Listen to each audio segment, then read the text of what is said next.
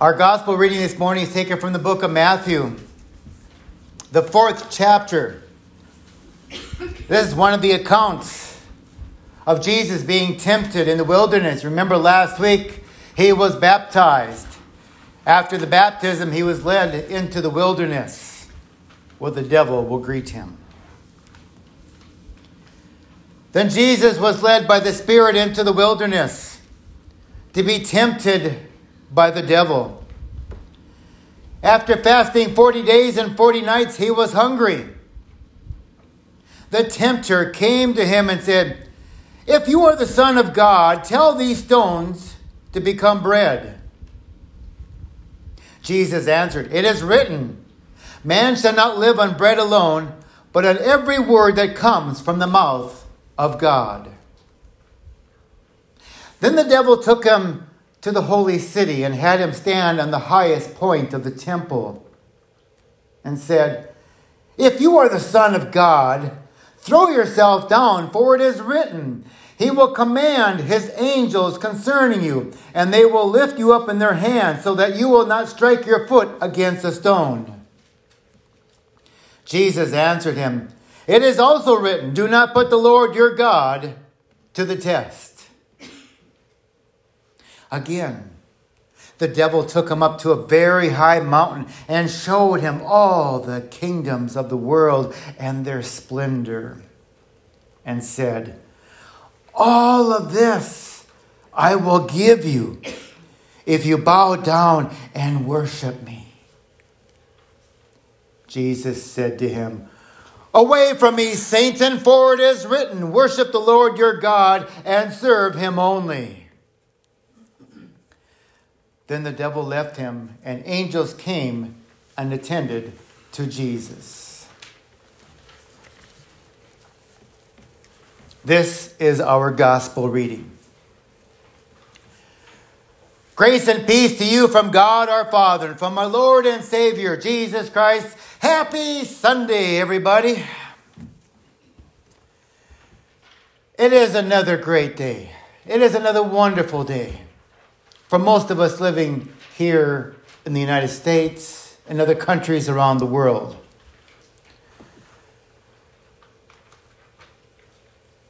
We, while we worship freely and go from place to place, we watch the accounts over in Ukraine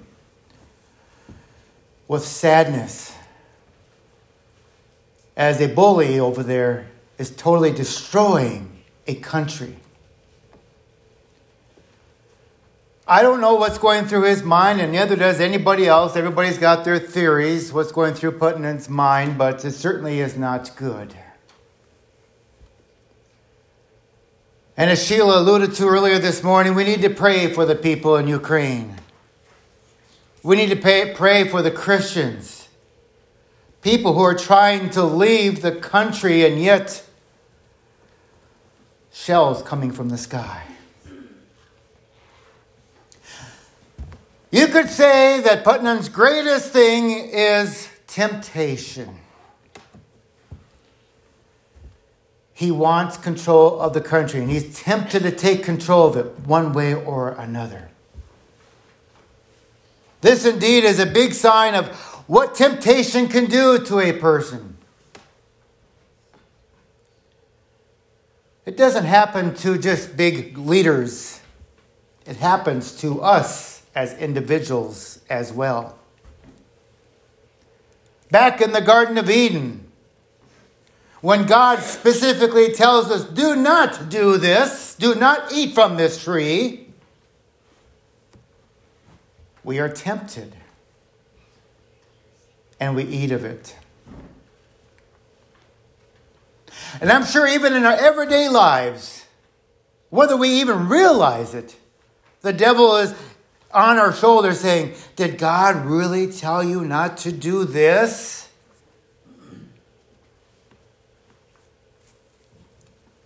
He's tempting us at all levels. Jesus himself, the Son of God, who created everything, is going to be tested. This will be the ultimate test for Jesus, for our sake. Because of what happened in the Garden of Eden and what is yet to happen for us, this point in history is when Jesus is going to be confronted personally with the devil. Jesus had been fasting for 40 days. Most of us, we can't go four hours without food. And he went 40 days.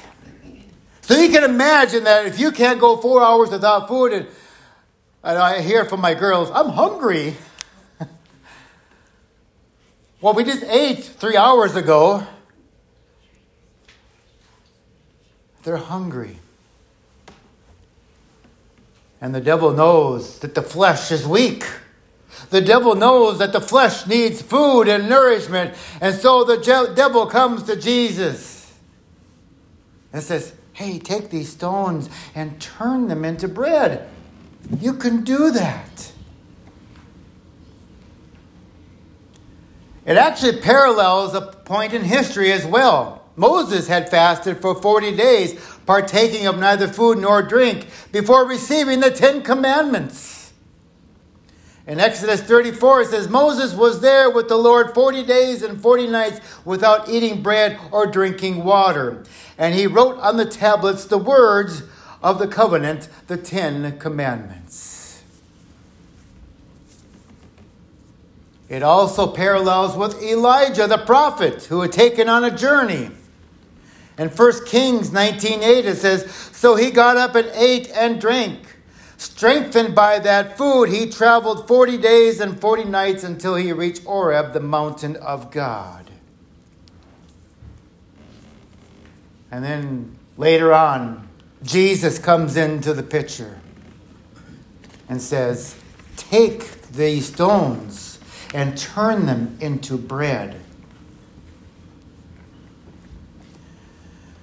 Jesus would teach that the bread of God is that which comes down from heaven and gives life to the world. He says, I am the bread of life. Jesus reiterated the fact that he does not live by the physical food that is given to us, but by every word that proceeds from the mouth of God. That is what we are to be living by. Jesus did not give in. But that's not enough for the devil. He doesn't give up. He doesn't give up with Jesus, didn't give up with Adam and Eve in the garden, and he won't give up with us. He will continually try to tempt us.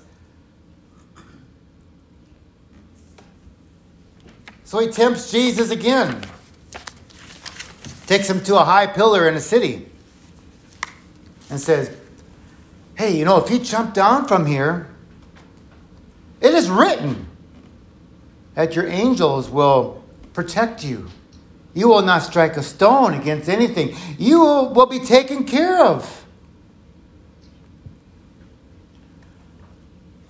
The devil's trying to tempt Jesus into using his power.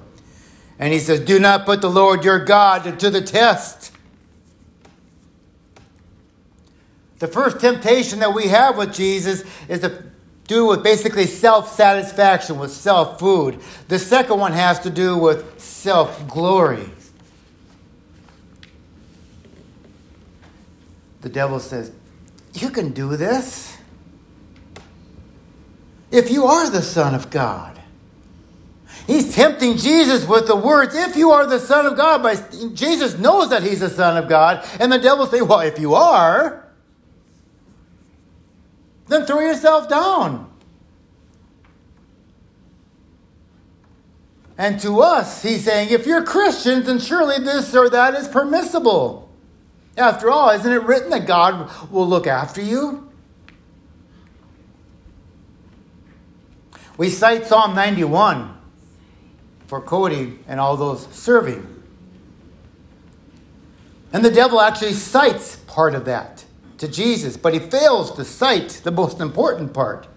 He cites, For he will command his angels concerning you to guard you in all your ways. They will lift you up in their hands so that you will not strike your foot against a stone. But he fails to conclude by saying, The serpent you will trample underfoot. The devil knows what to try to use for scriptures and manipulate it into ways that makes it appealing to us. He tried doing that with Jesus and did not succeed. The children of Israel had tempted God in the wilderness by putting him to the test, saying, Is God with us or not? And the psalmist warns us Today, if you hear his voice, harden not your hearts as in the day of the wilderness, when your fathers tempted me and put me to the proof. We must be weary. Be careful of the temptation that God is placing in front of us.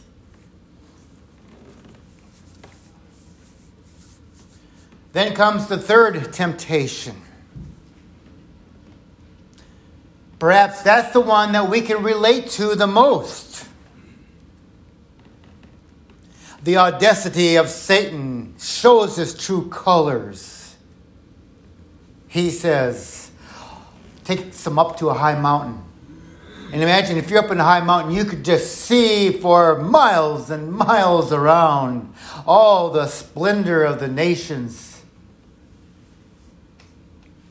And the devil says, I will give you this if you fall down and worship me.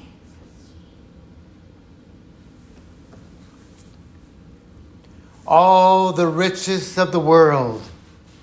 I'll give it to you. How does he do that in a temptation in our lives?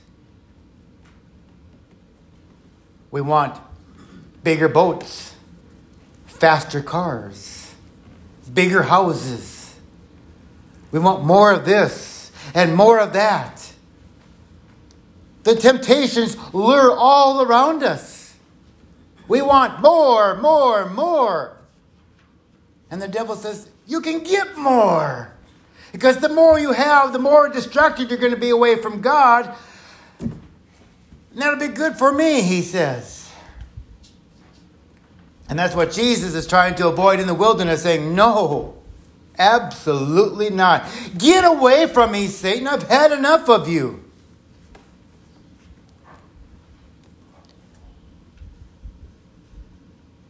God rules. The devil tries to take over and doesn't.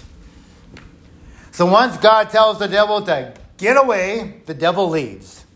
Actually, listened. if you think about that, the devil leaves. And then the angels came and ministered to Jesus.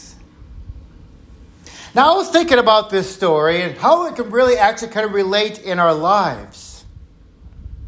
I kind of came up with something that I thought was kind of interesting the way I, I had kind of interpreted. You know, because we got the hunger, which we can go through if we don't eat sufficiently, the temptations that are out there. We have the comfort of riches and wisdom, uh, worshiping other gods, money, whatever it might be. We try, we put them on a pedestal. All that is happening in our lives because of the flesh that we're in. Because the flesh is weak. The flesh is desiring. The flesh wants this. The flesh wants that. And then the devil left him. And I'm thinking, the devil left. The weakness of the flesh will die. Our flesh will be returned to dust, as is stated in Genesis. Angels ministered to Jesus, and I'm thinking, you know what? That is like us being united with Jesus up in heaven at the end. So we have the temptations of the flesh all around us. The flesh will die, but our soul will be united with Jesus Christ in heaven. Why? Because Jesus Christ avoided the temptations of the devil for us. Despite his hunger for going 40 days and 40 nights without food, did not turn the stones into bread. Did not jump off the high point in the city, did not bow down and worship the devil because he could see all the splendor in the world. Absolutely not. Jesus is our King. He is our armor. He is our love. And that's why we reach out to Jesus in times of trial, in times of tribulation, in times of temptation. We reach out to Jesus and says, Give me the strength to get through this because I don't want the devil behind me.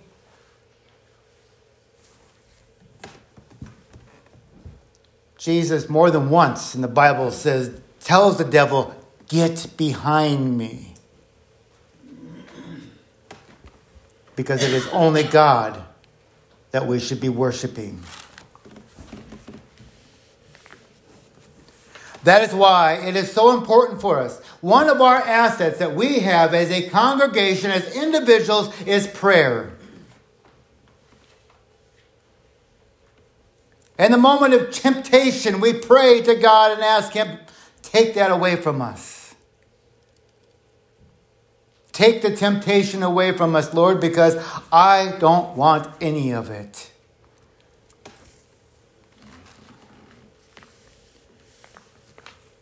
We pray to God that He will send some sort of a messenger over to Russia and tell that person over there to back down, that what he's doing is totally wrong. Yes, we need to pray for the Ukrainians over there that are suffering, that are dying, that are being injured. You have the army that's over there. It's not fair to blame the Russians because they're only doing what their boss is saying, because if they don't do what their boss says, they die. A lot of them are saying, I don't know what we're doing over here. They know the struggles of life. Meanwhile, we got this whole world that is trying to do everything possible by the logistic and rules that we have in place, trying to help. And we as a congregation, we as individuals, we as a nation of God, need to pray earnestly, a day of prayer to pray that this will come to an end.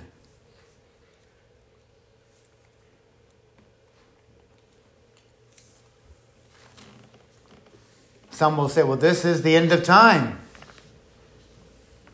And as bad as it is, if you read through the book of Revelation, it gets a lot worse before the end actually comes.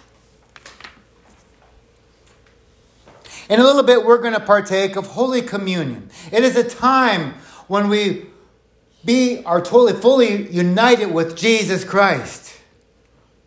The blood of the Lamb of God that was given for us, who overcame the temptation of the devil, who died on the cross for us so that our sins can be forgiven. So we do have that promise of everlasting life. That despite everything that we go through in life, all the temptations, everything that is around us trying to pull us this way and that way, and it's very strong. If our faith is totally, truly in Jesus Christ, and as one of the hymns that we sang this morning talks about, throughout the course of the whole day, we give God glory and praise. Then at the end, when our flesh fully dies, we will be reunited with Jesus up in heaven. And I say reunited because we were united back in the Garden of Eden before the temptation. When the temptation came, we were ripped apart. But at the end of time, God will reunite us again. Hallelujah. Praise the Lord. That is something to look forward to. No matter what happens. I mean, you look at us as a congregation, you look at us as a nation. Yeah, I know. There's issues in our nation. There are problems in our nation. I have to tell you, it's nothing. absolutely nothing compared to other parts of the world. What if on our way over here to church there was military vehicles shooting at the church? Shooting coming into Sisseton and bombing the town. And we think we have it rough, don't we? No, we don't. Praise God that He has blessed us with so many things, with our lives, a sense of peace, a sense of calmness. Yes, we have the tiny little temptations that are all around us, but we will overcome through Jesus Christ. God is great, God is wonderful. The devil, he can go fly a kite. Want nothing to do with him. Because God is my Savior, now and forever. Amen. May the grace of God, which surpasses all understanding, keep our hearts and minds in the true Jesus Christ, our Lord. Amen.